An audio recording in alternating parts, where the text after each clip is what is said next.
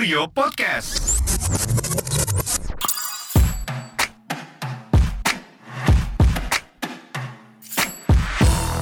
Assalamualaikum warahmatullahi wabarakatuh. Alhamdulillahirrahmanirrahim. Wassalatu wassalamu ala rasulullah wa ala alihi wa wa man tabi'ahu bisanin ila yaumiddin. La hawla wa la quwata illa billah. Sobat ngaji yang dirahmati Allah Subhanahu wa taala. Balik lagi nih di kajian and chill bersama saya Mujiadi Raina. Kali ini insya Allah kita akan membahas tema yang sangat menarik. Temanya adalah bolehkah membayar fidyah puasa diganti dengan uang. Nah, bagaimana hukumnya? Mari kita lihat ketentuan para ulamanya. Nah, kalau kita merujuk kepada nas-nas Al-Quran, kalau kita melihat misalnya surah Al-Baqarah ayat 184 menyebutkan ayyam ma'dudat faman kana minkum maridan aw ala safarin fa'iddatun min ayyamin ukhar wa yutiqunahu fidyatun miskin.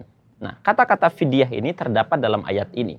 Lantas apa makna daripada fidyah itu? Fidyah itu artinya membayar, ya, atau tebusan. Tebusan bagi orang siapa? Bagi orang yang tidak mampu untuk melakukan puasa di bulan Ramadan itu.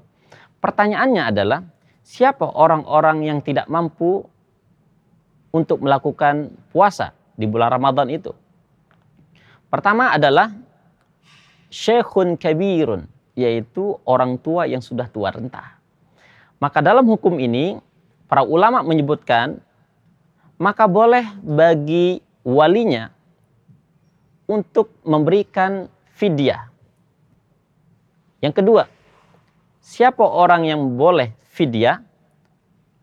Yang kedua itu adalah orang yang sakit, yang sakitnya ini adalah orang yang tidak sembuh-sembuh bertahun-tahun, yang memungkinkan baginya tidak sembuh sampai sumur hayatnya.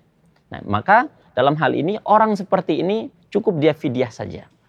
Kemudian kias daripada orang ini nanti adalah orang yang menyusui, ya, orang yang menyusui atau orang yang hamil walaupun nanti ini ada pembahasan khususnya. Nah, pertanyaannya adalah kepada siapa fidyah itu dibayarkan? Maka redaksi ayat menyebutkan fa'ita'amu miskina. Maka kasih makan orang miskin. Ketentuannya bagaimana? Ketentuannya adalah setengah sok. Setengah sok itu mungkin kalau hari ini yaitu jumlahnya kalau dikilokan mungkin 1,3 kilogram.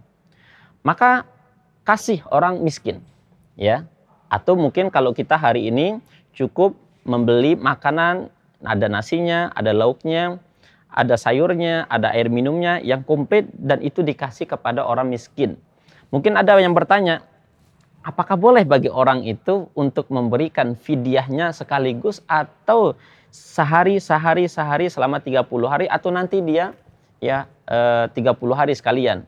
Maka para ulama di antaranya madhab Hanafi, madhab Maliki, madhab Syafi'i ya menganjurkan untuk setiap harinya karena redaksi ayatnya mengatakan fa'it'amu miskina yaitu memberikan orang makan orang yang miskin. Kemudian madhab maliki memberikan keterangan yang berbeda. Apa itu? Yaitu boleh bagi orang yang fidyah sekaligus memberikan 30 orang. Ya. Maka inilah ketentuan daripada fidyah. Lantas ada yang bertanya, mungkinkah fidyah itu dibayar dengan uang? Maka jawabannya adalah fa'it'amu sittina au fa'it'amu ta'amu masakin. Yaitu memberikan makan orang miskin. Maka tidak boleh dibayarkan dengan uang. Ya, mungkin sebagian kita kan bertanya nih, bagaimana hukumnya kalau seandainya saya ngasih uang saja?